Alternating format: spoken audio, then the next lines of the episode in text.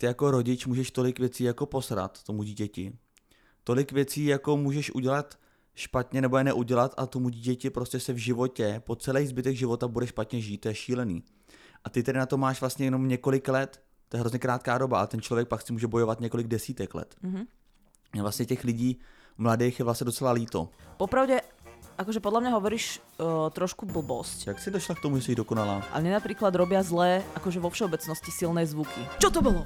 Čo sa stalo? Ja si aj viem oddychnúť, ale mám z toho vlastne stále výčitky, že oddychujem. Můj život je hodně fokusovaný na negativa. Ako ľudia ťa nešikanujú, pretože by si bol nepekný. Bohatí ľudia majú viacej babičiek. Takže to znamená, že ta jedna babička je lesbická. Ahojte, čaute. Ja vás vítam pri 134. epizóde vášho najobľúbenejšieho podcastu, ktorý sa volá Love is on the air, Vítek, presne. Tak, priatelia, dneska sa budeme baviť opäť o zábavnej téme, ktorá sa volá traumy z detstva. Budeme sa baviť o tom možno, ako ich prekonať, kto ich prekonal, kto ešte nie, ako ovplyvňujú vzťahy. Moje meno je Nikita, ja vás srdečne vítam. Dámy a pánové, krásný dobrý den, moje jméno je Traumaslav, já vás zdravím. Traumata se neseme do stavu, ze kterých vznikají další traumata. A je to pozitivní start a pozitivní bude snad i celý díl. Tak, Vítek, trošku zobuď humor, trošku naštartuj volium, aby ťa bolo počuť aj v tých autách, v tých zápkach, v ktorých ľudia stoja, keď nás počúvajú, napríklad, alebo príbehu. E, priatelia, srdečne vás tu vítame ešte raz. Snažím sa Vítka trošinku zobudiť, lebo vidím, že nejaké zaspatie tu máme, také lahunké, také lajtové, aby tu bol trošku špás. Minimálne tak, ako naposledy. To, že si teraz dojedáš raňajky, to je snad zlý vtip, Vítek. Ideme rovno na to. Vítek, aké máš traumy z detstva?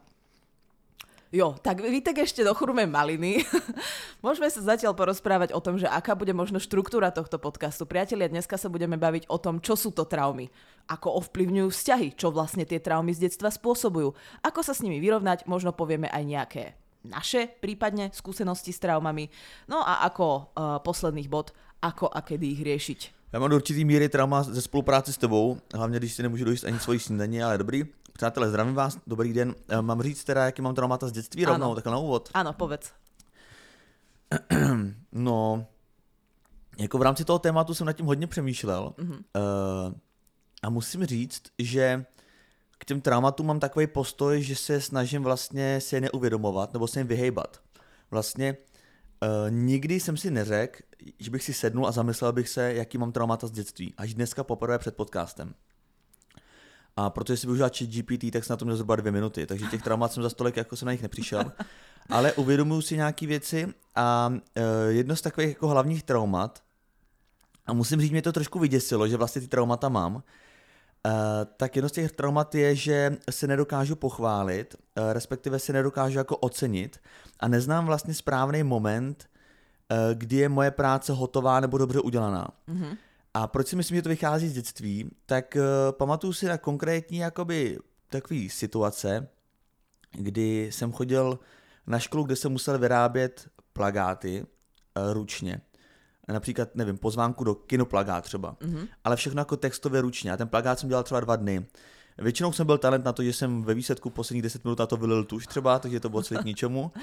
Ale uh, fakt jsem na tom si nechával hodně záležet a uh, moje mamka mě vždycky jako pochválila, ale zároveň jako dodala něco ve stylu uh, jako neusí na vavřínech, nebo byl tam vždycky nějaký doplněk, ne, že by to schodil ten doplněk, ale takový doplněk, že jsem si uvědomil, aha, tak to může být ještě Aby lepší. si zostal v strehu, tak tvoja mama je profesionálka v krásnopisectve, alebo ako sa to volá? No, ano, um, dá se tak říct. Krásnopisectvo, takže som to trafila. Uh, tak ona je písmo malířka. Jo. Ona je Tak to bude písmo asi malířka, ona vlastně se živila celý život tím, že uh, vylezla na na nějakou fasádu, třeba napsala tam Baumax. Ale ručně všechno Ale dělala. akože ten Baumax to chcela, by to tam napísala, hej, že nebola tvoja mama nejaká vagabundka, čo robila. Ne, ne, vylezla na panelák, na panelák normálně vylezla. V Liberci na sídlišti lezla na panelák, napsala tam Baumax, z ničeho nic. A sousedka, co děláte, paní Zachová? A ona jen tak, tak Baumax to nechtěla, jsem to hodila vám na fasádu. Přesně tak to bylo. To je inak veľmi zaujímavá profesia. Už sme sa o tom bavili, nebudeme to tu rozoberať, lebo to není tvoja trauma z detstva. A máš ešte nejaké ďalšie, alebo takto, ešte predtým, ako... Jako to je málo, jo? Jako trauma. Ne, ne, ne, ako, um, tak je to taká slabšia trauma, to si povedzme na rovinu, ale že ako to ovplyvňuje teba vo vzťahoch ma zaujíma. Lebo tento podcast je, vieš, o vzťahoch, že tie traumy som chcela, že aby sa to tak trochu možno, neviem, spájalo. Mm, tak mm, jako vychází z toho to, že jsem si nikdy nevěřil problémy se sebevědomím mm-hmm. a hlavně jsem si nevěřil konkrétně na to, že jsem dost dobrý. Vždycky jsem prostě viděl, že mám jako navíc a uh, častokrát to bylo hodně úmorný. Takže jsem ve vztazích jako vymýšlel věci, furt se snažil dělat víc a víc a uh, kolikrát to nestačilo, ale ne kvůli té samotné podstatě té věci, ale kvůli tomu, že jsem třeba selhával v jiných jako oblastech a já jsem si říkal, tak jsem asi neudělal jako moc. A z toho vznikaly jako další traumy. Proto říkám na úvod toho podcastu, že vlastně ty traumata, které vychází z dětství a mají vliv na ty naše vztahy, tak ty vztahy vlastně tam ty traumata promítáme a opět vznikají další traumata pro další vztahy. Takže to je vlastně docela jako zapeklitý takový začarovaný kruh. Ale mám ještě další traumy.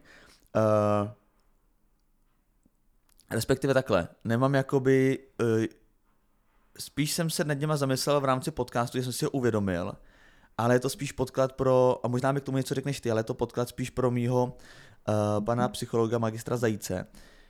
Tak já jsem si uvědomil, že mě hrozně záleží na tom, co si o mě myslí okolí, ale ne na bázi chování, Jakože se můžu chovat jakkoliv a to je mi jedno. Můžu v podcastu říct cokoliv, je mi jedno, jestli si lidi budou špitat, že Ježíš Maria, co to řek, to ten je moc otevřený nebo ten je divný, to je mi jedno. Mně se jedná jenom o vzhled. Mm-hmm. To je zaujímavé, no. A přitom máš to těžké, no.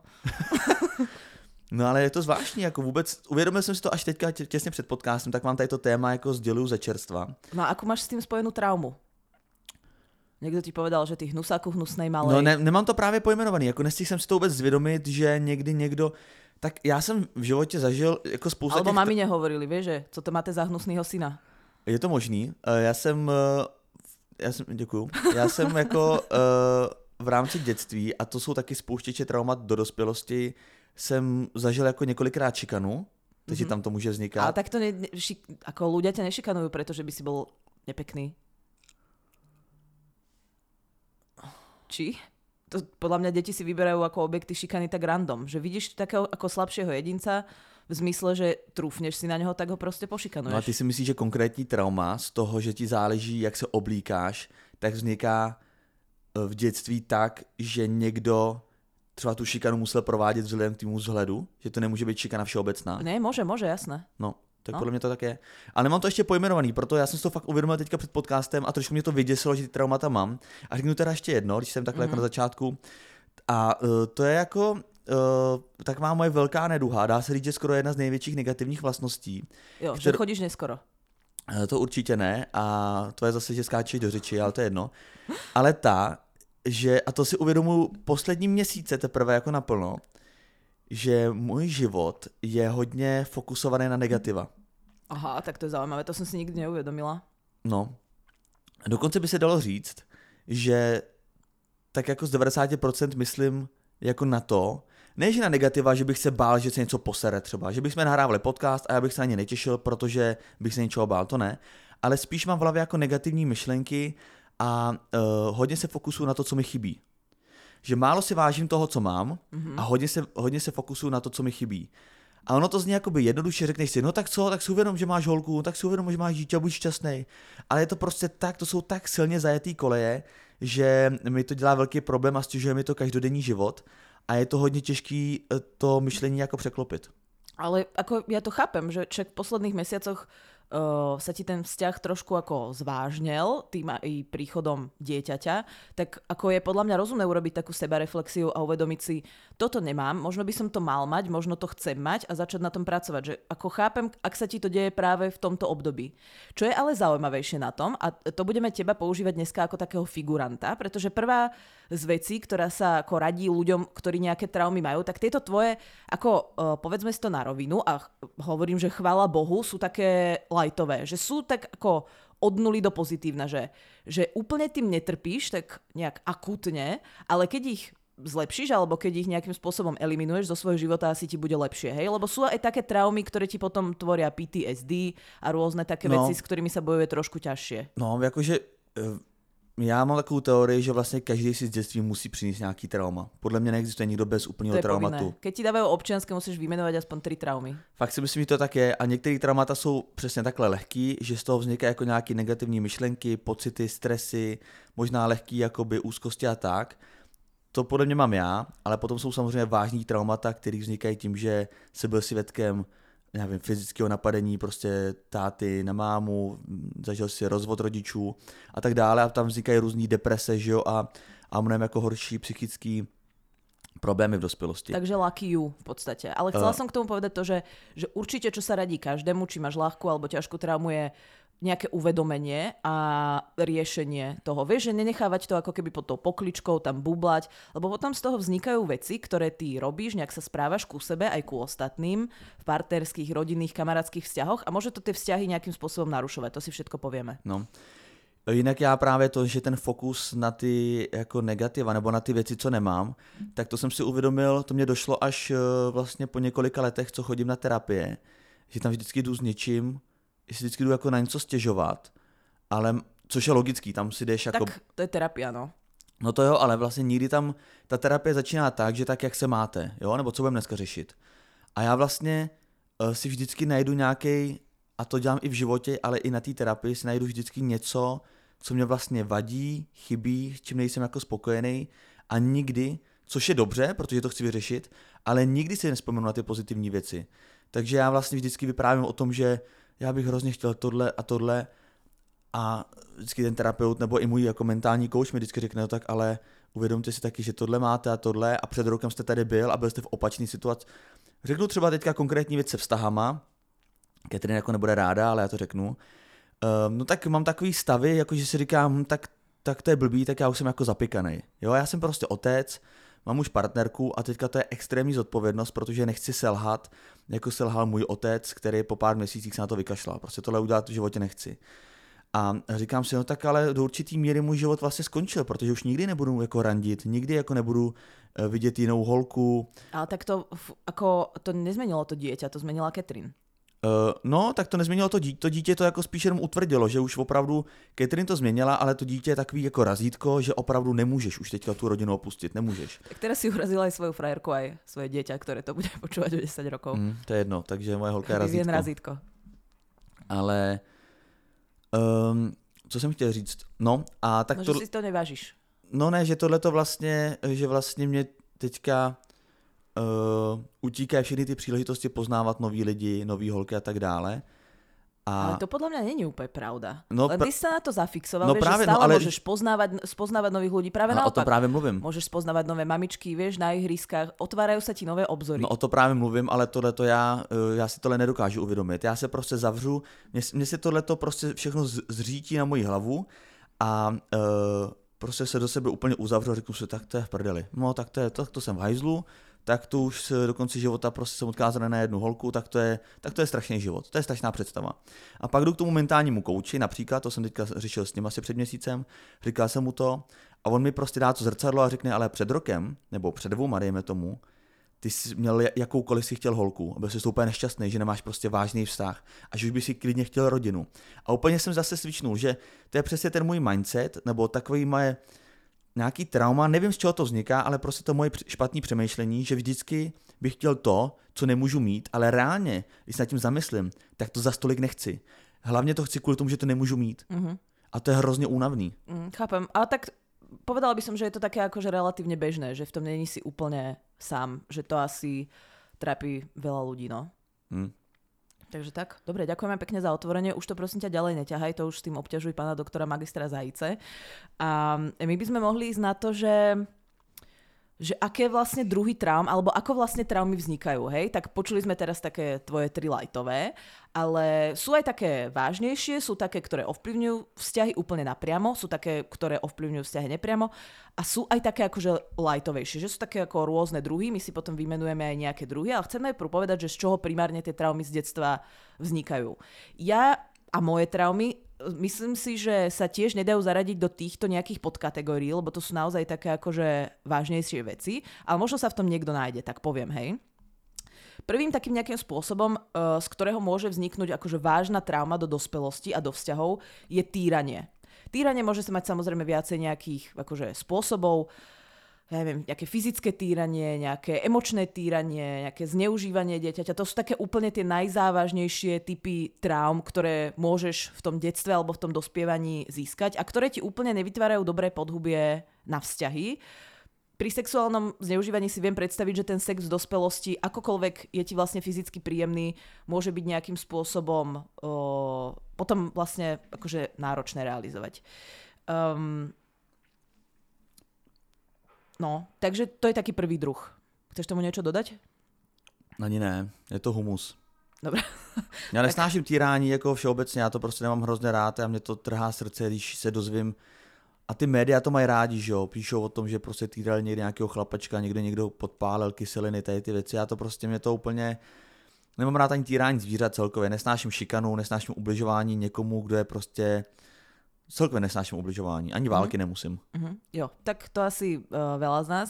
Ja inak minule som sa tak zamyslela, že uh, ne, viedli sme nejakú debatu, už si presne nepamätám, o čom to bolo a vlastne som si uvedomila, že mne sa žije strašne zle na svete, kde sa vlastne tak jednoducho ako keby zabíjame. Že ten ľudský život, mám pocit, Vieš, že keby som si vymyslela svet úplne na novo, že by nič neexistovalo, vymyslela by som si planetu, nejaké také základné sociálne konštrukty a pravidlá, že vlastne to previdenie tým, že niekomu zobereš ten jediný život, ktorý má a potom vlastne už si ako navždy v nejakej ničote, alebo neviem, čo je po živote, tak mi príde vlastne hrozne otrasný a deje sa to vlastne každý deň, vieš, že hmm. ako niekto niekoho zdrazí, niekto niekoho zastrelí, že je to vlastne také, jasné, je to v trestnom zákone zakázané, v tej spoločnosti je to neakceptovateľné, ale na moje gusto sa to deje vlastne oveľa viac, ako by som mm. si predstavovala. A potom ma ešte napadlo, že strašne zle sa mi žije na svete, kde sa k zvieratám rôznym k zvieratám, ktoré my chováme ako vlastne nejaký dobytok, ako najedenie, vieš, také tie ako chovné zvery, alebo aj zvieratá v zmysle, že niekomu linčujeme proste akože domčeky a tie zvieratá tam uhorievajú v nejakých ako, neviem, kvôli palmovému oleju a tak vše, všeobecne, že mi to príde vlastne, že to, ako sa my správame k zvieratám, a na to som vlastne premostila k tomu, že vieš, ako sú teraz tie kosatky, čo o, narážajú do tých lodí a im tam robia diery a potápajú ich?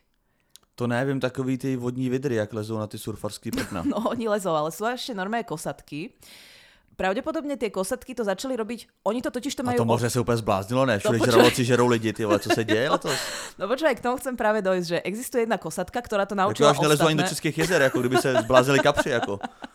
Já fakt na to nemám že kosatky, naučili sa to od jednej konkrétnej kosatky, že ich naučila, ako vlastne potápať lode. Že oni tam normálne špecifickým spôsobom narážajú, urobia tam dieru a ty sa vlastne potopíš. No. Preto pri španielskom a portugalskom... Musíš specializujú na ponorky teď hodne.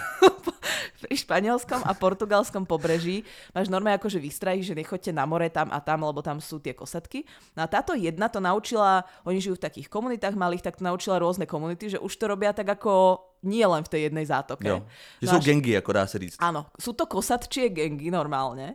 A špekuluje sa o tom, že prečo to robia, že či majú málo stravy, tak to sa nejak tak ako vylúčilo, že stravy by mali mať dosť, ale špekuluje sa o tom, že ju vlastne chytili do nejakej rybárskej siete a ona z toho má traumu, preto to hovorím, lebo ona z toho má traumu okay. a mstí sa vlastne ostatným ľuďom, ale namočila do toho aj ostatné kostatky. Takže oni teraz chodia tak, ja neviem, 2, 3, 4. Vždycky... Dá se říct, že z toho jeho traumatu vzniklo toxický chování, kterým ona nakazila celý roj kosatek. no. Tak to je neuvěřitelné. Normálne ti vedia potopiť loď, rozumieš tomu? A ja som si na základe toho uvedomila, že ja im vlastne fandím tým kosatkám. Aha. Aj tým tuleňom kľudne, nech si posurfujú. Však to, ako my sa správame k zvieratám, to je akože fakt hnus. Mm. Však choď, choď sa pozrieť na hociaký, ja neviem, trh v Ázii. Ja, jak sú normálne tam tí zvieratá v takej klietke, že sa nevedia ani postaviť, narovnať. Co řekla, kdyby to bolo veľa ve vesnici. Choď sa podívať na nejaký trh v Ázii. No a vlastne mi to príde akože strašné. Musím povedať, že sa mi, to je moja možno taká mini trauma, že sa mi zle žije na svete, kde sa navzájom takto akože ľudia k ľuďom, ale aj my k ostatným druhom správame fakt jak také hovadá.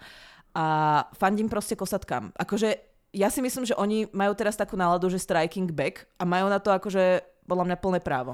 No tak vždycky nejlajkovanější komentář u příspěvku na Instagramu, kde je informace o tom, že nějaký žralok napadnul turistu je, že im lezeme do vlastního domova, tak to se divíme. To je vždycky no, nejlajkovanější. Ja, no a to ja vždycky hovorím. Lezu nám žraloky, vieš, že opaluješ sa a teraz príde žralok a uh, flepne ťa ako plutvou do tváre. Leze ti na suš? Neleze. No tak, bohužiaľ, no. Ale ja si myslím, že aj s tými žralokmi je to teraz také trošku ako podivné, že oni tam majú tiež nejakú akože mániu. No má, jako je to nějaký taký toxický chování, nějaký trauma tam vzniklo. Ja už len čakám, keď ma unesú holuby. Vieš, normálne pôjdem jedno ráno do práce a zrazu Jako těch žraloků mě jako hrozně fascinovalo to, že oni toho žraloka konkrétního našli, pak ho vylovili a zabili ho. A všude to nafotili a napsali, tak tohle je ten žralok, který napadnul turistu. No. A ostatné žraloky, vieš, Ne, teraz mě- nasraté. No já nevím, jak kdyby prostě to byl nějaký, nějaký vyloučený jedinec, no. Ale víš, co jsem chtěl říct, ještě jak eh, jenom ty úmrtí, tohle to říkáš, takhle krásně pozitivní téma, tak mě jde vlastně proti srsti. Bohužel už se na to začínám trošku zvykat. Ale když jsou informace o válce a vlastně se vždycky řekne, že uh, například Ukrajina teďka provede nějaký protizásah, a vždycky se to píše tak jako pozitivně, že ta Ukrajina se jako brání a že to tak já si vždycky říkám, jako chápu to, ale vidím, za tím textem je vlastně schovaný strašně moc obětí, že, jo? že vlastně ten, ta obrana, ten obraný útok, vlastně dá se říct, tak je zase, je to vlastně zabíjení, zase další zabíjení. Tak mně to přijde hrozně takový nad tím jako takhle pozitivně jako o tom informovat, že vlastně zatím stojí další spousta obětí, že to je zvláštní. Víš, jak to myslím? No viem, ale ako popravde, akože podľa mňa hovoríš uh, trošku blbosť, lebo a nechce sa mi úplne vysvetľovať ako keby tá geopolitická celá situácia. A chcela by som sa venovať skôr tým traumám, hej, lebo mám pocit, že keď za, ako zabredneme do vojny, tak budem mať z toho ja traumu trochu. Uh, tak, idem na Počkej, opuštenie. takže moment, takže tady vzniká možná další trauma. Ty mi řekneš, že mi řekl nějakou blbost a nevysvětlíš proč. Uh, vysvetlím ti ju kľudne v súkromí, ale chcela by som sa akože v tomto podcaste trošku povenovať traumám, ak dovolíš. No jasně, určitě, budeme se bavit o kosatkách lidi 10 minut, ale když si říct já svůj názor, tak na to máme přesně 5 vteřin. No, ale ako ten názor není úplne akože mm, podľa mňa relevantný, tak by som to povedala. Vychádza podľa mňa z toho, že vieš málo o tom, že kto útočí ako na koho, lebo uh, tá ruská armáda a všelijaké armády, ktoré oni si poplatili k tomu, aby s nimi vlastne bojovali um, v tej vojne, tak útočia aj na civilné obyvateľstvo a tá Ukrajina, alebo tí Ukra- tá ukrajinská armáda ako striking back, ale na ruskú armádu. Takže áno, aj to sú ľudské životy, ale ako oni tú vojnu nezačali a bránia si svoje územie, takže... Ale to není nic osobního proti Ukrajině nebo proti Rusku, já to no ale neřeším. ako nechce sa mi to teraz takto ako to, že ty, já jenom říkám, že vlastně šílený, že uh, je jako pozitivní zpráva, že někdo provádí nějaký protiútok. Chápem. Chápu, fandíme jim. Ale ten protiútok znamená, že na, na druhé straně zase zemřou lidi. Jo. Podle mě je blbost tady ten podcast a tvoje kosatky. No ale to súvisí inak dobre, tak môžeme zakomponovať do toho trošku akože rusko-ukrajinský konflikt. ne, ma- to nemusíme. Ne, Já počkaj, jenom... počkaj, mám tu taký bod, ktorý totiž to s tým súvisí. Pretože druhým uh, spôsobom, ako môže vznikať trauma, je opuštení. Alebo teda po slovensky opustenie. Uh, totiž to, o, trauma z opustenia vzniká dieťaťu vtedy, keď je buď úplne opustené svojimi rodičmi alebo nejakými neviem, opatrovníkmi, môže byť aj v nejakej pestúnskej alebo inej starostlivosti, alebo vzniká aj vtedy, keď je nejakým spôsobom zásadne zanedbávané. Hej, že ono síce ako môže bývať v tej postielke, v tom tvojom domčeku, ale vlastne sa o neho úplne nestará, že tiež sa cíti vlastne opustené. A vznikajú potom z toho také pocity uh, že sa necíti ako keby bezpečne, cíti sa, že nemá vlastne vôbec žiadnu cenu, cíti sa nedostatočne a to sú všetky veci, ktoré sa ti premietajú do vlastného života, do vzťahov. A vzniká to vlastne z toho, že máš nedostatok takej tej klasickej rodičovskej starostlivosti, uh, nejakej láskavosti, vlastne nemáš vôbec od detstva vlastne si s nikým nevytváraš nejaký stabilný vzťah, lebo ten rodič je vlastne prvý, s kým máš taký úplne dlhotrvajúci vzťah. A potom sa ťažko doháňa, lebo nevieš úplne ako na to. No. No a to súvisí s tou vojnou, pretože vlastne Rusi tiež unášajú deti z Ukrajiny. Je už ich niekoľko, teraz nechcem povedať blbosť, ale myslím si, že ako, už sa to ráta akože v desiatkách tisíc až stá tisícoch. A to si, tak to je, to je normálne, že sa mi nad tým rozum zastavuje, že ako môžeš ty vlastne zobrať to dieťa, zobrať ho do inej krajiny a vlastne, vieš, a tam mu pravdepodobne akože budeš hovoriť, že tam sa o teba na tej Ukrajine aj tak zle starali. Vieš, že mu vlastne akože v tom nejakom ako brzkom alebo v tom rannom veku ešte natlačíš do hlavy nejaké kaleráby. Tak to mi príde akože celkom crazy, že ty bojuješ vo vojne. Niektorí tí rodičia sú obidvaja vo vojne. Sú aj páry, ktoré, ktorí sú, ako bojujú, obidvaja. Dieťa je u nejakej babičky a teraz ty prídeš domov z frontu a babička ti povie, no, zobrali ho do Ruska. Tak to je strašný Tak hnus. to si... To jsem vůbec sa nevěděl, ako, tohle. Tak to sa ako cítiš potom? Mně je to Však úplně to je zlé. strašné. No mě to úplně No zlé. je to strašné. A vrátí ho někdy? Uh, nevím, ako nesprav, ako takto. Nebo co tam s nimi dělají? Oni je tam odvedou a proč? Oni z nich vychovávají jako budoucí vojáky? No tak vychovávajú z nich Rusov, no. Tak neviem, ako jednoduchšie to povedať. Ale je to ako nepredstaviteľné podľa mňa. Že ty, vieš, že chápeš, že nejaká krajina napadne tvoju krajinu a ešte ti potom aj ukradnú dieťa. No jasne, no. tak to je aký bizar. Neviem ti povedať Tak ako to je- úplne to prečo, lebo ako Rusko sa nespráva To teraz... fakt nevěděl, to je hnus. Nespráva sa úplne teraz ako predvídateľne, alebo nejak ako logicky by som povedala, ale myslím si, že tam nejaký, nejaké zárodky traumičky budú. A co to bylo za bod? Opuštění? Áno, opuštení. Jo. Tak to opuštění, víš, co je k tomu zajímavé ještě? Že to opuštění na tebe má vliv, eh, nebo celkově ty traumata vznikají už, eh, když jsi hodně malej, nebo dokonce, když jsi ještě jako v bříšku. Mm-hmm. Že to není vlastně o tom, že ty traumata můžou vzniknout v momentě, kdy, si ty, kdy ty si pamatuješ na základ nějakou šikanu, ale vznikají už v momentě, eh, kdy ty seš ještě jako v rámci jako zárodku nebo plodu, ale když jsi úplně malinký. Proto se jako říká, už to říkám po několikátý, že prvních tisíc dní dítěte je nejdůležitějších v jeho životě, některý zdroje uvádějí prvních šest let, ale uh, i tady v ten moment, což se stalo přesně mně, že nás opustil můj táta, já si to nepamatuju, nepamatuju si ten moment, kdy odchází z domu, nebo ty, uh, ty konverzace, které vedly, ale pravděpodobně spousta z nich byla přede mnou. Já si jakoby neuvědomím takhle, vyloženě můj mozek uh, nemá na mysli, ale v podvědomí je to všechno uložený. A proto i já, jako co se týče traumatu z opuštění, uh, tak tam se vidím trošku. Mm. Taká malá kosatka tiež.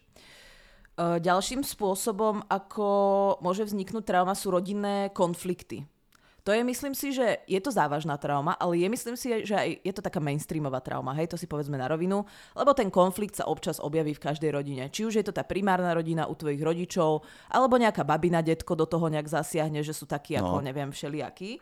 Uh, sú to úplne typicky hociaké konflikty, hádky, dokonca násilie medzi rodičmi. To dúfam, že je nie až také časté, ale stále by som povedala, že je relatívne bežné v našej spoločnosti, bohužiaľ. A ty keď sa vlastne si ako keby súčasťou takýchto nejakých konfliktov, budem to hovoriť tak všeobecne, tak v tebe sa vytvárajú také rôzne pocity, ktoré ťa potom môžu do budúcna ovplyvňovať. Úplne najčastejšie je, že ty máš samozrejme nejaký pocit ohrozenia. Dobre, tak teraz uh, mama dala kop z otočky tatkovi, ale možno ten kop z otočky alebo nejaká facka alebo proste nejaké násilie bude robiť aj na mne.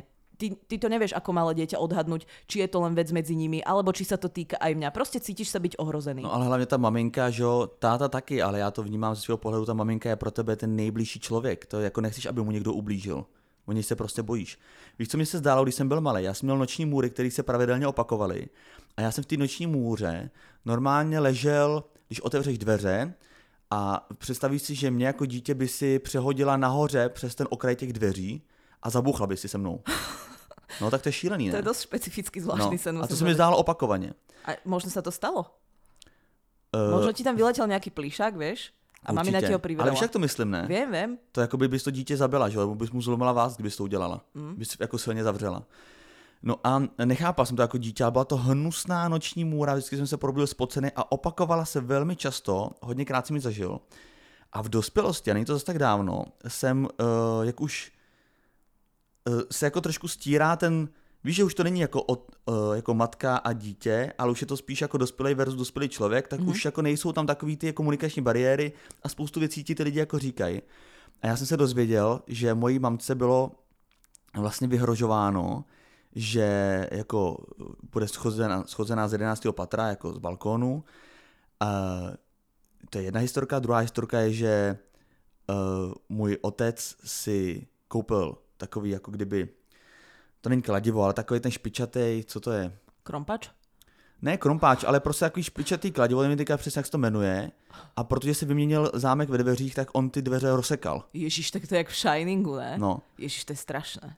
Proto si myslím, eh, dneska zpětně, už to nějak jako neřeším samozřejmě, už tu noční můru nemám, ale myslím si, že jsem jako dítě zaslechl nějakou věc typu, že já tě zavřu do dveří, nebo něco takového, nebo mm-hmm, něco, mm-hmm. co jsem si v té malinký hlavičce vyfantazíroval tak, že to vypadá takhle, že Aha. já se ohnu přes ty dveře a že tam někdo zavře. A mě to normálně strašilo, představ si, jo, že proto to říkám i, jako my, když teďka máme malinký miminko, vychováváme ho, tak už pro mě teďka, co se kolem něj řekne, je strašně důležitý. Mm-hmm. Takže když přijede moje mamka nebo Ke- Catherine, mamka, a někdo ji vyprovokuje uh, ohledně Ukrajiny nebo ohledně zdražování energií nebo mouky nebo takovéhle věci, tak oni začnou jakoby jet takové věci, které já nechci, aby to dítě slyšelo. Tak mm-hmm. říkám, buď to přestaň, anebo pojďme se o tom popovídat jako tady na, mm-hmm. na loďi. Mm-hmm. Uh, no tak jenom říkám, že to je vlastně i důležitý nejen jak se člověk chová, ale co vlastně před tím dítětem říká. Protože ta hlavička si ty, tu, ty, ty fantazie může zpracovat tak, že z toho můžou být nějaký traumata. No jasné. Nemusí sice být třeba do dospělosti úplně značný,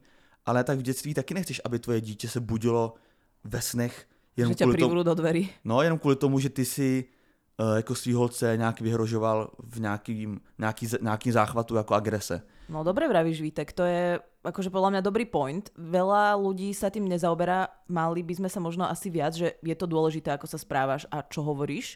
Aj keď to dieťa ti ešte nerozumie, tak uh, nejakým spôsobom proste začína vnímať a už len to, v akej e- to, ako nemyslím to nejak ezotericky, ale v akej energii? Proste to dieťa je odkazané na nejaké zmysly. To ako, neviem, voníš, to samozrejme súvisí s tým, aké hormóny vylúčuješ, to ako, ak, akým hlasom hovoríš, že či hovoríš hlasno, rýchlo a tak ďalej, že možno ti ešte nerozumie, je to tak malý, taká malá kosatka, taký malý tuleň, ale ako nejaké veci vníma a tým, že je odkazané na tých pár zmyslov, ktorým začína rozumieť, tak tie vníma trošku akože silnejšie, aspoň no. to je taká moja nejaká, nejaký predpoklad. Takže dobre to vravíš, to s tými dverami, to mi príde akože celkom Mm, že ma to aj celkom mrzí, že si mal takéto sny, lebo akože to je strašné, keď ti niekto začne roz... Vieš, že to je fakt taký akože shining scéna, by som povedala. No, to je příšerný, absolutně no. příšerný. A já jsem to nedokázal rozklíčovat jako dítě, že jo, a ne, nechodil jsem k žádnému psychologovi e, nikam, až teďka v dospělosti si uvědomuju, že asi jsem slyšel teda něco, co jsem si takhle jako představoval. Uh-huh.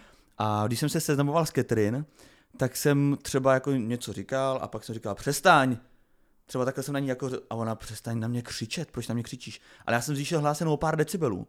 A pak jsme to rozklíčovali tak, že ona vlastně e, taky zažívala ve svých 10-11 letech prostě ne, velmi nepříjemný a dlouhý rozvod rodičů. A hodně si křičelo a dneska stačí opravdu malinko, aby člověk jako zvýšil hlas a pro ní to vyvolává strašně negativní pocity. To jsou přesně ty věci, jak říkáš ty, že prostě stačí Nemusí to být ani vyloženě slo, slovně nějak jakoby agresivní, že někomu nadáváš prostě do hoven, ale uh, stačí jenom řvát a to dítě prostě ví, že ten dřev je uh, něco výrazného, co mu jako nelahodí těm uším. Ja napríklad nemám, do, akože ja som nebola svetkom nejakých strašných hádok, ale mne napríklad robia zlé, akože vo všeobecnosti silné zvuky. Že keď máš niekde nejaký reprax na nejakej párty alebo čo, ja ani u mňa doma, keď Katarína si niekedy pustí hudbu, tak ja to vždy stišujem, lebo mne to jo, robí zle. To je jasne, to je další dôvod, proč na víkenda. Ty chceš stále ten listok, čo? Ideme na ďalší e, spôsob, ako získať traumu, priatelia. Je to prírodná katastrofa a traumatické udalosti. Môže to byť úplne Uh, typicky, ak mám uviesť teda nejaký príklad z nedávnej minulosti, ako boli teraz napríklad tie zemetrasenia v Turecku, to je obrovské, tragické, hrozné, tak uh, niečo v tomto zmysle môže to byť nejaká, buď, môže to byť nejaká nehoda napríklad, autonehoda. A tak to je trauma spíš z toho, že tam o niekoho přijdeš, ne? No nie, akože určite áno Není to aj, ako trauma z toho, že sa chvie zem. Ale je, no tak je to trauma z toho, že ti napríklad zavalí niečo, alebo že sa no bojíš no, o svoj život no, jasne, veľmi intenzívne. Takže môže to byť takáto nejaká typický, uh, ja neviem, záplavy, zemetrasenie, alebo nejaká nehoda, už o, v hociakom uh, si dopravnom prostriedku, teroristické útoky, to by som ešte možno tak zvýraznila. To už dlho nebyli, ty. A ono to vlastne tak podľa toho, kde žiješ. Tak tuto v Európe, v Prahe sme celkom od toho chránení, ale myslím si, že v tak iných v Praze... častiach zeme, zeme, gule. Tak ale celkově představ si, že bylo takový to období, jako tenkrát asi od té doby ty bezpečnostní složky jsou asi na tom nějak jako líp vybavený, nebo nevím, ale bylo období, kdy jeden rok, teďka to říkám jako tak, jak si to pamatuju matně, jo, ale jeden rok Francie, druhý rok Madrid, třetí rok něco, že hodně ty evropské velkoměsta jako byly postižený různýma útokama v metru a tak. Mm. Teďka dlouho jsem o ničem neslyšel. Já bych to asi moc nezakrikla. Uh, ono ti to vlastne spôsobuje, že si povieš, dobre, tak zatriasla sa zem, už sa netrase. Sme ok. Problém je, že ty totižto pri tých prírodných katastrofách často napríklad stratíš domov. Ja som len, akože keď som bola menšia, tak som si to tak predstavila, vidíš tie povodne v, tých, v tej telke a hovoríš si, tak prečo si postavali dom pri rieke? A potom si hovoríš, dobre, tak mali nejaký dom, bol poistený, tak si ho postávaš na druhom mieste, ale to není úplne tak easy. Akože stratiť do, dom je jedna vec a stratiť domov je vec druhá. Hej, že predstav si, máš tam všetky veci, máš tam všetky lístočky ešte zo základnej, vysvedčenia, no, blbosti, že ty tak trochu vlastne, ako keby dojdeš o kúsok seba s tým domovom. O svoji minulosť. A, čiže o, tá prírodná katastrofa je len to, že sa chveje zem, no a okrem toho, že môžeš teda stratiť domov, môžeš stratiť samozrejme nejaké blízke osoby, čo je teda oveľa traumatickejšie ako to, že stratíš vysvedčenia z prvej triedy, tak o, to vlastne narúša takú tvoju pohodu v tom slova zmysle, že podľa mňa ty ani ja sme nikdy nič takto akútne nezažili a že ty si vlastne nikdy nezažil to, že sa vyslovene bojíš uh, ako o svoj život takto napriamo a že keď vlastne niečo také zažiješ, a tak povieš já jsem si... byl v těch vlnách, jako ve Španělsku na Fuerteventure. A keď vlastne niečo také zažiješ a zažiješ to z nenazdajky, tak vlastne si hovoríš, tak asi to môže prísť vlastne hocikedy, tak už celý ďalší život vlastne jo, bojuješ s tým, stresu, ako. že čo, čo sa stane a či sa niečo vlastne nestane. Hmm. Vieš, ako keď máš napríklad panic attacks, tak ty už potom netrpíš tým, keď máš tie panic attacky, že už ich aj dokážeš nejak zvládnuť. Ty sa vlastne bojíš, že nejaký príde. Ty sa bojíš hmm. vlastne dopredu. Hmm. Takže to je tá vec, ktorú musíš ty vlastne úplne primárne Jako je pravda, že lidi na Moravě, kteří vlastně zažili to tornádo, že neuvěřitelný, tak teď, když se hlásí, že Teďka nedávno, asi měsíc zpátky bylo, že zvýšený výskyt bouřek uh, na některých místech hrozí i tornáda, tak tady ty lidi musí být úplně v prdeli z toho. No jasné. Že už jen z toho rizika. Jako. Mm. Idem na piatý bod, aby sme sa mohli posunúť ďalej. Čo ešte uh, tvorí tie tvoje traumy, alebo ako ich môžeš získať? Uh, chronické stresové situácie. Chronické stresové situácie, možno sa v nejakej nájdeš, počúvaj pozorne, môže byť napríklad Uh, chronické znamená, že to není také ako akútne, že sa zachveje zeme, nejaké zemetrasenia, že to trvá nejakú dobu. Napríklad chudoba. To je inak veľmi zaujímavé. Uh, jak máš také tie príbehy všetkých tých, ako išiel som z nuly a teraz som miliardár a neviem čo, že vlastne často tá trauma ti vytvára Motivaci. Ako motiváciu, ale samozrejme má to ten pozitívny efekt, že teraz je z teba milionár, ale v podstate tá mo- motivácia je vlastne chorobná. Hej, že ty si, ty takto strašne potrebuješ dosiahnuť a dokázať to sebe, ostatným a neviem komu, že tí ľudia vlastne ako keby nemajú na výber. Oni by možno niektorí aj chceli žiť taký ako normálny život, akomkoľvek slova zmysle už to kto pochopí, ale vlastne nemôžu, lebo tá trauma je v nich tak silná, že oni sa je môžu zbaviť iba tak, že sa dostanú do opačného extrému. Podle mě ne. Podle mě to je blbost, co říkáš. Mm. No protože si myslím, já totiž se tady v tom trošku vidím. Já jsem jako vždycky, uh, jako dítě vlastně jsme neměli žádný peníze a jako hrozně jsme počítali korunu a za všem jsem slyšel, že je to moc drahý a tak. A od té doby právě jako strašně se snažím nějaký peníze vydělat, ale teďka už to neženu do extrému. Teď jsem vlastně rád, že ty peníze počítať ako nemusím, ale nežiju to do extrému, že naopak musím byť extrémne bohatý. No tak ja ani nehovorím, že sa to týka všetkých, to je prvá vec. A druhá, vy ste neboli podľa mňa ako tak chudobní, že by ste si nevedeli kúpiť jedlo. Hej, že stále žijeme v nejakom európskom, podľa mňa, akože štandarde. Mne rodičia tiež nekúpili tamagoči, tiež z toho mám traumu. Tak. Uh, jedna vec je samozrejme chudoba, druhá vec je nejaký, nejaká akože neistota, hej, že žiješ v nejakom dome, stá, strašne často sa stiahuješ, lebo už z hociakých dôvodov. Môže to byť aj dôvod ten, že, že ja neviem, že žiješ v Sýrii, tam je vojna, potrebuješ sa niekde akože premiestniť, snažíš sa niekde emigrovať. Vieš, sú také príbehy napríklad, ja neviem, už dávnejšie som to počula, ale strašne ma to vyrušilo zo života, že boli nejakí chlapci, dvaja takí akože pred, neviem, 13-15 rokov, že to sú akože fakt chlapčiatka vlastne ešte a že oni prebehli vlastne od nejakých hraníc niekde na juhu, už to presne nepamätám, vlastne až do nejakého takého toho polského tábora, kde vlastne tí emigranti, že prebehli proste cez 5 krajín. 13-ročný a 15-ročný človek normálne, že beží choď do lesa, niekedy normálne akože v noci a skús len prejsť Dobro, 2 kilometre. na azijský trh. Hmm. Že to je pre, ako, je to nepredstaviteľné a ako myslím si, že že tuto sa nejedná o takú chudobu, ktorú si ty zažil, že to by som možno aj nenazvala chudobou, takou skôr, že ako tak viacej možno ako preratávaš tú korunku. A, a ten, ale chcem povedať, že čo je tá vlastne neistota. Že to není neistota to, že či dostaneš uh, Air Maxi alebo proste nejaké iné Adidasy, alebo že či dostaneš tenisky, ktoré nie sú značkové. To je chudoba taká tá ako existenčná, mm-hmm. vieš, a taká tá existenčná mm-hmm. neistota. Potom to samozrejme môže spôsobiť nedostatok lásky A, a, a, a, a, čo? No a to vlastne všetko vedie k tomu, že ty nemáš taký ten úplne základný pocit bezpečia. Po, pocit bezpečia z toho, že môžeš niekde sa večer zakryť perinou, že tam môžeš ostať do rána, že príde ten človek ti zažila dobrú noc. Také tie úplne základné ľudské Mm. istoty, čo potrebuješ, keď vyrastáš. Hmm. Tak, to Jako tie co je zajímavý, druhy, no. že ty jako rodič můžeš tolik věcí jako posrat tomu dítěti. Tolik věcí jako můžeš udělat špatně nebo je neudělat a tomu dítěti prostě se v životě, po celý zbytek života bude špatně žít, to je šílený. A ty tedy na to máš vlastně jenom několik let, to je hrozně krátká doba a ten člověk pak si může bojovat několik desítek let. Mhm. A vlastně těch lidí mladých je vlastně docela líto. Jsem se jako tak zamyslel, že když tě je 10, 11, 12, tak ty vlastně nevíš, co, nevíš, kdo seš, nevíš, co se sebou, hormony se v tobě nějak bijou, začíná puberta, jsi odkázaný čistě na svoje okolí, který si s tebou může vlastně dělat, co chce, ať už rodiče, ať už uh, učitelé ve škole, spolužáci. A že to je vlastně, že mi těch lidí vlastně tak nějak jako líto. Úplně. Že, že jsou sami proti tomu světu a vlastně tak jenom nasávají to okolí, že hrozně záleží na tom, kdo, kdo k ním jak přistupuje. Je to jako masakr docela, no, ako to dospívání. to tiež mm, dojíma často. Uh, a ešte u tých detí, to si vždy poviem, že dobre, že oni ešte majú ako veľa toho pred sebou, že áno, bude to možno náročné, možno to budú mu- mo- musieť ako riešiť niekoľko desiatok rokov, ale vždy tam vidím ako to, čo majú pred sebou. Ale strašne mi vadí, keď sa niekto k starým ľuďom správa zle. Vieš? Že oni sú vlastne tiež odkázaní na tú nejakú starostlivosť často, ale Mm. oni už nemajú to pred sebou, kedy by to mohli... Sp- oni to vlastne len musia tak ako polknúť a neviem, ísť ďalej, že to mi príde No nič, je to hrozné proste všetko. A to No. preberieme niekedy inokedy, akože o traumy Takže seniorov. jako když už se blbě chovat k někomu, tak těm středním lidem vlastně, od 30 do 60 Jo, třeba. a tak to sa Ty tak to ako... zvládnou. Mám pocit, že A to, to sa sa tak deje. ako deje, takže to je v pohode. To se děje.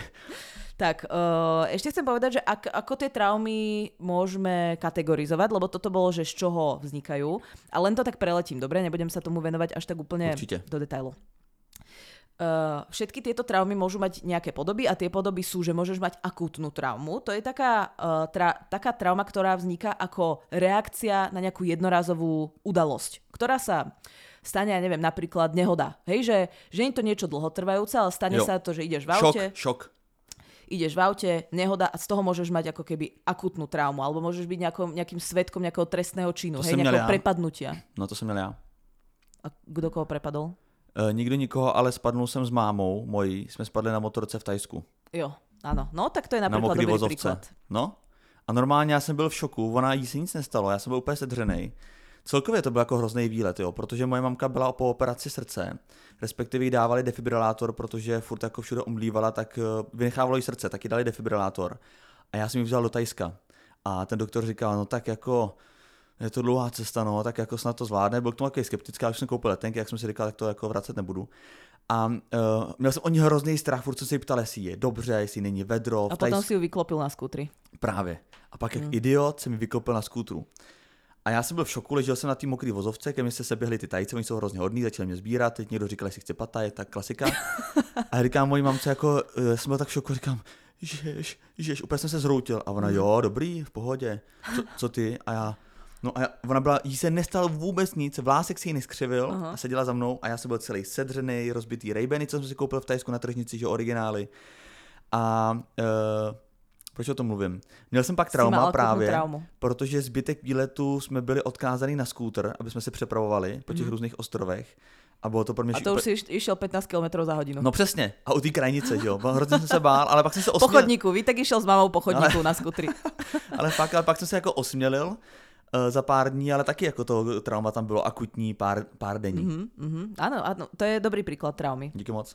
Potom sú komplexné traumy, možno sa v tom tiež nájdeš. Tie sú už práve spojené s nejakým opakovaným alebo dlhodobým chronickým, uh, scho- chronickou traumou a to sú takéto, takéto zneužívania, týrania a tak ďalej. Tak vtedy vzni- vzniká taká ako komplexná trauma. Môžeš mať aj sekundárnu traumu. Jo, mě nikdo netýral, nezneužíval. Môžeš mať sekundárnu traumu a tá vzniká, keď napríklad ty by si bol traumatizovaný a ty by si traumatizoval niekoho iného. Niekto iný sa o teba stará, napríklad prídeš domov a ty môžeš tým traumatizovať napríklad Katrin. Že o tom začneš rozprávať, furt sa budeš mykať zo spánku. To je jako princip, dá se říct do určitý míry, nebo ne teda princip, ale eh, častokrát se to vidíme u šikany, ne? Takhle. Že ten člověk vlastně prožívá někde tu šikanu, třeba doma, a pak se to vylejvá na dalších lidech.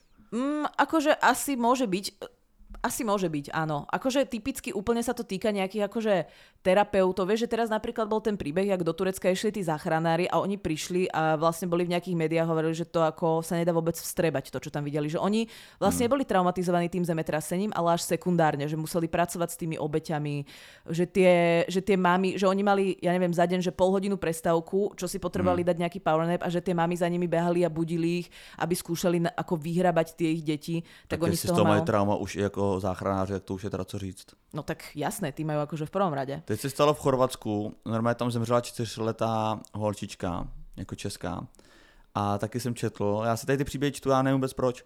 No ale zaujímavé je, že ty za začiatku, si- na začiatku si povedal, že tie médiá, tí to furt píšu, neviem o čo im ide, neviem čo, a teraz ja si to furt čtu, tak asi preto to píšu, no. A také jsem to neřekl, ale to je jedno, občas si to přečtu. Ale čtu si to, ale eh, no každopádně tam zemřela teda čtyřletá holčička a psali tam právě záchranáři, nebo tam byla taková citace záchranářů, že, uh, uh, že se tam zhroutili vlastně, že se, jako, že se rozbrečeli a že byli psychicky prostě na dně, že to děvčátko nemohli přes hodinu oživit. Hm. že to nechci, to je fakt šílený příběh, jo, to tady nechci dál rozvádět, ale vzpomněl jsem se na to teďka v tom Turecku, jak říkáš, že vlastně ty záchranáři jsou zvyklí na to, že někdo zemře, bohužel, ale že je může traumatizovat to, že oni jakoby selhali, že ho hodinu oživovali a nemohli ho oživit. Když si to třeba ještě dalo. Tak môže ti to brnknúť aj na niečo, že máš napríklad doma no jasně, no, no, syna ano, alebo to je nejhorší, jestli to spojíš s tím osobním životem. No. Takže sú takéto všelijaké príklady. Ešte poviem teda dve nejaké také základné typy traum. Môžeš mať e, traumu z tej straty, to už sme spomínali. E, strata nejakej blízkej osoby, smrť rodiča, súrodenca, blízkeho priateľa. Já jsem mimochodem jednou v životě, ta ztráta jenom, jak říkáš, já jsem jednou v životě ztratil klíče, svazek. A normálně... To není ono, Vítek. ale normálně eh, do té doby, ani od té doby jsem nic nestratila, ty klíče jednou v životě. A vybudoval jsem si k tomu takový trauma, že když pak ty klíče jsem nemohl dlouho najít, že jsem třeba se chystal ven a ty klíče jsem si doma někam za, zašantročil a nemohl jsem je dlouho najít, tak jsem začal totálně panikařit, že jsem je ztratil. Že i takové trauma může být. Uh, áno. Môže, nenazvala by som to úplne akutnou traumou alebo ako traumou zo straty, ale No ne, ale že to mal i takú takové, ako malú paniku, no. no jsou lehký traumata, který do dneška tak vidíš někoho, jsou dva typy lidí. Někdo prostě říká, "Tyjo, má kľúče a niekto ich furt stráca. Ne, někdo říká tak třeba, ty, kde mám telefon? Můžeš mě prosím tě prozvonit? Kde jsem si ho mohl nechat? A je úplně klidnej. A pak No. jsou lidi, kteří, ty, kde mám telefon? Já jsem ztratil telefon, kde mám telefon? Hnedka. Totálně panika. A Ale to je rozdiel medzi bohatými ľuďmi a chudobnými, lebo bohatý si povie, dobre, tak stratil som ho, kúpim si druhý. Ne, ne, ne, ne, to je otázka kontaktů a všeho, eh, co v tom telefonu máš a fotek. Tak to je na iCloude snať. Uh, ano, takže je to otázka bohatých, vlastně máš pravdu. uh, ale jenom chci říct to, že právě tam je taky vidět, že to jsou jako do určitý míry traumata. Protože pokud si v dětství něco ztratil a rodiče tě doma za to seřezali, Aha, tak myslíš, nebo jasné, seřvali, jasné, chápem. tak dneska se bojíš, že má, nemáš Áno. telefon minutu u sebe. Akože tak... môžeš mať určite také tyky. Ja som takéto tyky, uh, nie teda zo strácania kľúčov, ale tiež som chodila na terapiu, kde som sa musela zbavovať presne týchto nánosov.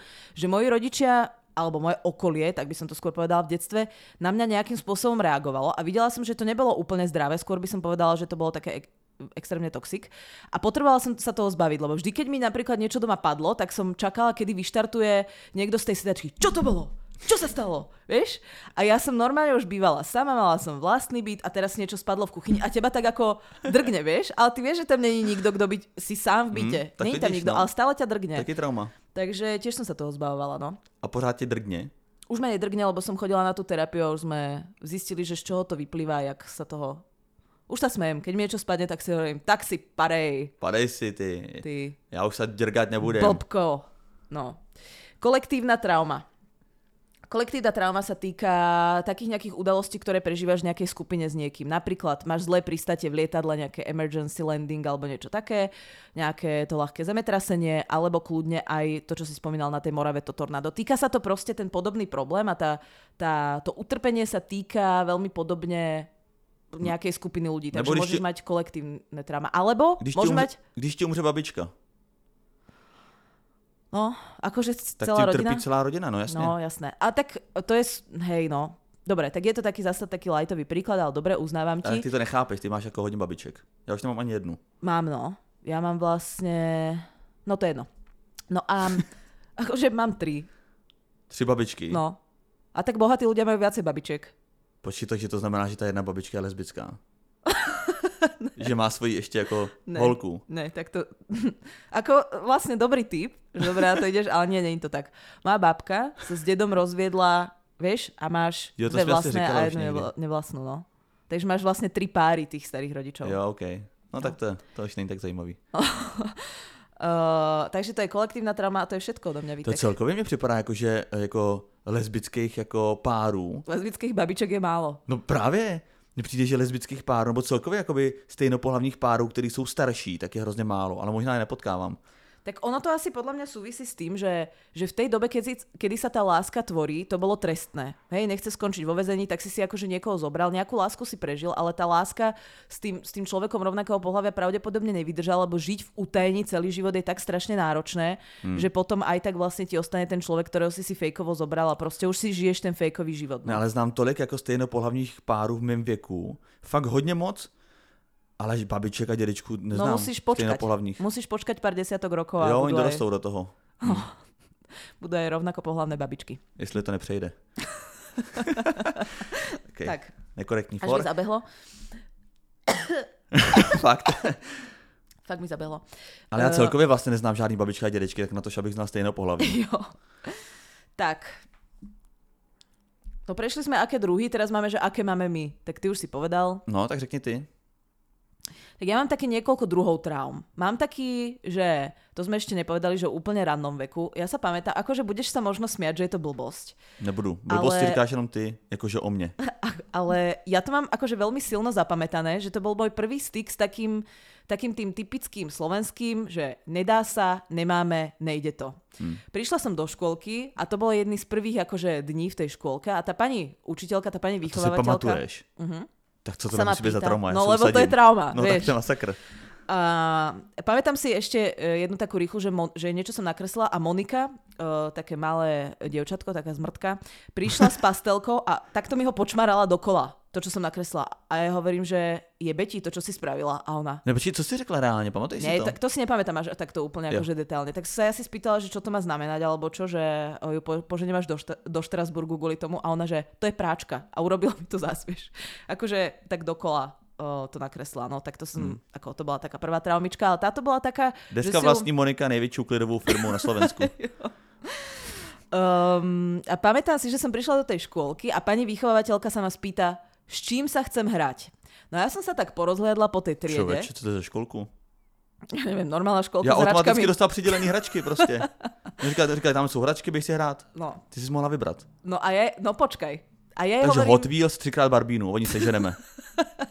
tak ty jsi nějakou bohatou školku klasicky. A ja na, na, nejakom, na nejakej stene som videla, že je zavesený taká pálka s takou loptičkou, taký minigolf. A ja hovorím, že chcela by som sa zahrať ten minigolf. A ona mi hovorí, to sa teraz, že ako nepovedala to takto pekne, povedala, ne, to sa nedá, minigolf sa hrá iba vonku. Tak som sa zase tak porozliadla po tej ako e, izbe a hovorím, A hodiny. Na zdi. Já si říkám, já bych chtěla paní učitelka hrát si s časem. Ne, to se nedá. A hovoríme, tak ja by som, boli tam také, že si môžeš navliec na ruku taký suchý zips, to bola ako taká baseballová lapačka. A mal si takú, že druhá strana... špo- sportovní školka. A druhá strana bola taká loptička a vždycky, keď si to chytil s tým tanierikom na ruke, tak si to tam prilepilo. A ja hovorím, že chcela by som sa hrať s týmto a ona, že ne, ne, ne, to sa nedá, lebo to budeme hrať po obede na dvore. Tak ja hovorím, dobre ty jeblina, tak chcem si ísť kresliť. A ne, ne, ne, to budeme robiť o pol štvrtej. A takto som vymenovala tak super, že člověk vecí. má na výběr, ale nakonec nemůže nic. A ja som jej takto vymenovala, prisahám asi sedem vecí a ona mi na každú povedala, prečo sa to nedá. A ja Mm. tak som má trpělivost zase. Jako a ja som strašne dlho bojovala s takým pocitom, že ja som sa potom hambila si povedať to, čo chcem. Aha. Lebo som mala pocit, že vlastne je to úplne jedno. Aj tak sa vymyslí vlastne nejaký dôvod, Argument, prečo to jo. nemôžem dostať. A že Tak to je zajímavý. ako strašne dlho som s tým bojovala. A jako do, do kdy, jako, nebo až No. jako do dospělosti? Ne, do dospelosti nie. Ja som mala potom taký prerod na strednej škole a vtedy som si uvedomila, že už prichádza tá doba, kedy by som si je zase na zdech, mohla... tak si můžeš vzít. že si môžeš začať pýtať veci a možno ich pravdepodobne aj No. dostaneš. Nebo se nemusíš ptát, jo? Prostě si vlezíš pro tu hlavu prezidenta, co vysí tamhle na stěně a je tvoje. Alebo...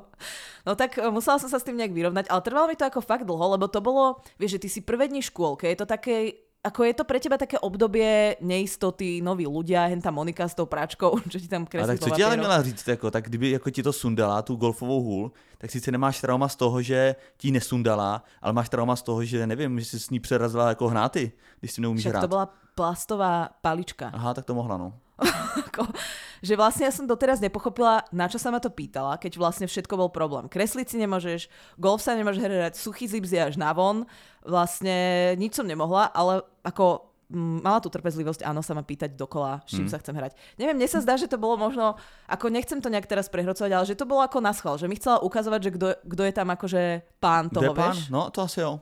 Ako, tak som zistila veľmi skoro, uh, kto je tam pán, potom som plakávala každé ráno cesto do škôlky, ale opodstatne, hej, že nebolo to také, že som bez rodičov, ale skôr, že táto uh, pani... A tak to je zajímavé, že to pamatuješ. No, tak to si pamätám dosť dobre. A doteraz vlastne na rodinných oslavách je to ako taká smiešná príhoda, že rodičia na to tiež vlastne spomínajú, že mám takúto traumu škôlky, lebo som im to samozrejme Ako chrstla každý rok na to do spomínaj. ksichtu.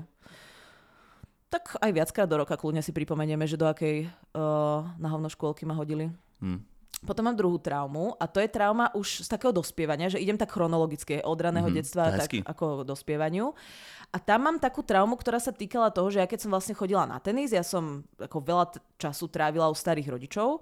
No a tam sme aj nejaké ako, občas sme porobili niečo v skleníku, že vlastne celý ten deň bol naplnený nejakou prácou. Či už to bol tréning, alebo tie kvetiny, alebo hoci čo. A ja sa pamätám, ako som bola uh, po rannom tréningu a došla som domov, niečo si dáš samozrejme akože do brúška a ideš si láhnuť, lebo tak regenerácia je tiež dôležitá, keď uh, trénuješ dvakrát denne. No a pamätám si doteraz, ako môj dedo prišiel do tej izby a hovoril, že a ty si myslíš, že Martina Hingisová ako tiež oddychovala po tréningu, alebo si dala ešte tisíc švihadiel? A vo mne on vytvoril, a to nebolo samozrejme iba toto jedno, ale to, že vlastne si nemôžeš plnohodnotne oddychnúť, že stále mám v sebe také, že keď si láhnem na gauč, tak okamžite začnem rozmýšľať. Švihadlo. Nemala by som ešte toto, nemala by som ešte na švihadelku si trošku poskákať, že ja vlastne Do dneška to máš? to mám do dneška. Hustý. N- neviem, takto, už si snažím sa vytvárať si čas aj na aktívny oddych, že si aj ideš zabehať, trošku si prečistíš hlavu, ale aj taký ten pasívny. Len mám, ako bojujem s tým, že mám z toho hrozné výčitky, vieš, že keď, keď dlho si pospím, napríklad, že ja ani cez víkendy úplne nevyspávam, lebo mám stres z toho, že ja sa zobudím o pol dvanástej. Síce prvýkrát za ten týždeň sa môžeš vyspať, ale ja mám automaticky, čo som mohla za ten pol deň už stihnúť. Že vlastne aj si, ja si aj viem tak oddychnúť, ale mám z toho vlastne stále výčitky, že oddychujem. Mhm. Vieš? Takže s týmto tak nejak bojujem a to viem konkrétne, z čoho mám a je to z toho, že stále musíš byť v pohybe, stále musíš trénovať, proste stále niečo. No a potom mám uh, takú traumu trochu z opustenia a to už ideme do toho, do toho dospelého veku. A tá trauma sa týka toho, že ja som si kedysi nevedela predstaviť, že by sa so mnou niekto rozišiel. Lebo tak keď ako vyjdeš z tej, neviem, vysokej školy alebo z tej strednej školy, tak máš pocit, že si zhltol celý svet a že si najmúdrejší. Už teraz pri tej 30 samozrejme potom zistuješ, čo všetko nevieš, ako sú iní ľudia v čom všetkom lepší ako ty a podobne. Ale neviem, podľa mňa tá stredná výška je taká, že si požral všetku múdro sveta a tváriš sa ako šalamún. No, už od devítky, podle mě. Proste taký ako, úplne taký ten mindset tej superstar. A ja som si nevedela predstaviť, že by sa so mnou niekto rozišiel. Ako prečo? Však ja som úplne ako, mám potenciál, vieš, mám plány, neviem čo. Krem de la krém. No. A potom sa mi to raz stalo. Z ničoho nič. A ja som bola z toho, že mala som taký ľahký syndromik opustenia potom, že som mala takú traumu z toho, že že keď toto som nečakala, presne ako to zemetrasenie, tak to ešte ďalší by ma chcel napríklad opustiť, vieš? Mm. Ale nie len ako vtedy, že by, ma, že by mi rodičia povedali, tak stiahujeme sa do Alžírska a už sa nikdy neuvidíme, ale aj v zmysle tých ďalších vzťahov, že už som to tak, už som bola strašne obozretná k tomu, že už som to tak ako, nechcela som to No najednou si, jako, najednou si věděla, že existuje varianta toho, že Áno. tě někdo může opustit. Áno.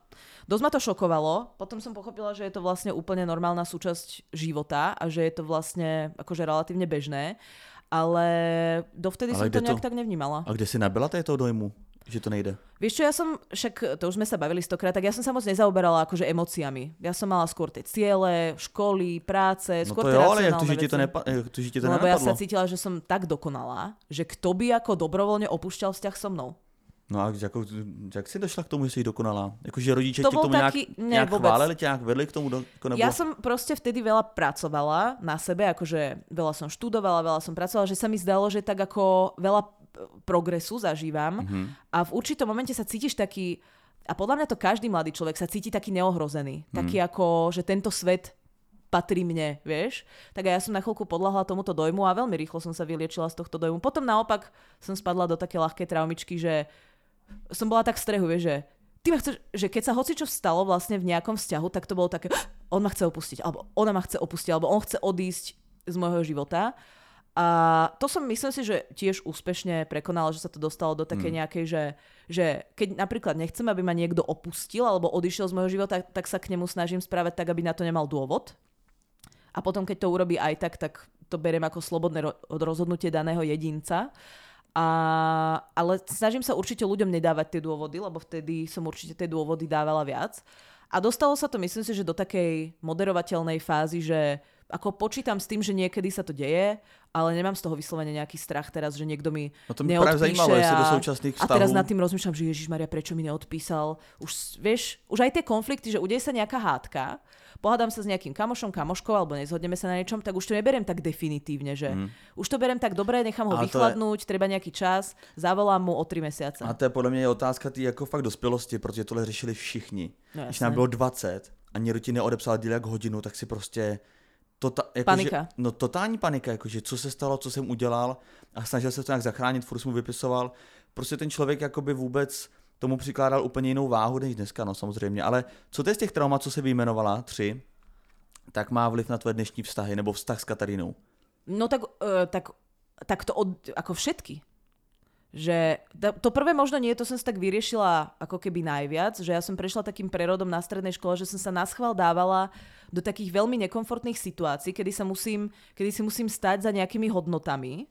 Že pomáhalo mi to, že, že si presadzujem svoje nie iba na základe toho, že ja som si povedala, že chcem modrú a nie červenú, ale vždycky som používala tie hodnoty. Že bojem za nejaké hodnoty a ľahšie sa mi potom obhajovala tá nejaká moja pozícia. Tak to som sa tak ako dostala, myslím si, že do takej až asertívnej polohy, že viem si stať za svojím, keď to mám nejak premyslené, keď viem, že to má nejaký racionálny základ. Ak nemá, dokážem aj ustúpiť, urobiť kompromis a tak. Že myslím si, že tam je to OK. Čo sa týka toho oddychu, tak to Katarína určite pociťuje, lebo Katarína je bohemský typ človeka, ktorý si chce cez víkend pospať keď spí do pol dvanástej, tak absolútne nemáš toho žiad... Naopak, ona sa zobudí a povie si, to je skvelé, ako dobre a dlho som si mohla pospať, som oddychnutá, môžeme ísť niečo robiť. A hovorím, no ale pol dňa v čudu, už sme mohli byť niekde v lese na výlete a tam ísť proste cez švihadlo, vieš, druhú tisícku už. Takže ovplyvňuje nás to tak, že ja veci hrotím a snažíme sa naladiť, a už sme sa asi aj naladili, do takého nejakého kompromisu, že ja chápem, čo ona potrebuje, zároveň ona chápe, že ja o 5.45 proste vyliezam z tej postele bez ohľadu na to, aký je deň. Snažím sa ju proste nejakým spôsobom nevyrušiť. A, a ako ovplyvňuje nás to aj tak, že ja niekedy ten oddych zanedbávam a potom som z toho nešťastná. Hmm. Lebo to sa nejak na tebe prejaví. Nejakou frustráciou, nejakou úzkosťou. A ako moja úloha v Kataríninom živote je do veľkej miery robiť ten jej život lepším. Jej úloha je robiť môj život lepším. A aj keď som frustrovaná, úzkostlivá, tak riešime skôr to, že som frustrovaná a úzkostlivá, ako to, kam pôjdeme na výlet. Vieš, že nezlepšujem ten jej život, len riešime nejakú takú akože operatívu. Uh-huh. Takže takýmto spôsobom. No a tá tretia vec, uh, t- ten strach z opustenia, no tak to ovplyvňuje náš vzťah, lebo niekedy potom sa tak správaš, zbytočne chytíš takú nejakú paniku v momente, kedy mm. si to paniku vlastne nežiada. Přivádíš takú nervozitu do toho vztahu. No, snažím sa nie, ale vnútorne s tým bojujem. Že asi sa to netýka úplne toho vzťahu s Katarínou, lebo myslím si, že to nedávam veľmi najavo, ale niekedy... Teraz, myslím si, že to bolo predvčerom, sme mali takú... Nebola to určite hádka, bola to skôr taká, že o niektorých veciach sme sa museli Uh, bola to veľmi intimná debata. Priatelia, v bonusovej časti tohto podcastu na herohero.co lomeno láska nájdete. Bude to hromada. Bude to například informace o tom, jaké jsou Nikitiny traumata, jak je řešila a jak díky nim skoro skončil současný vztah.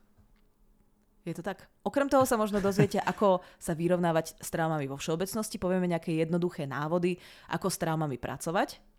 Ano, a v neposlední řadě se dozvíte čtyři Instagramové profily, kde nás můžete sledovat.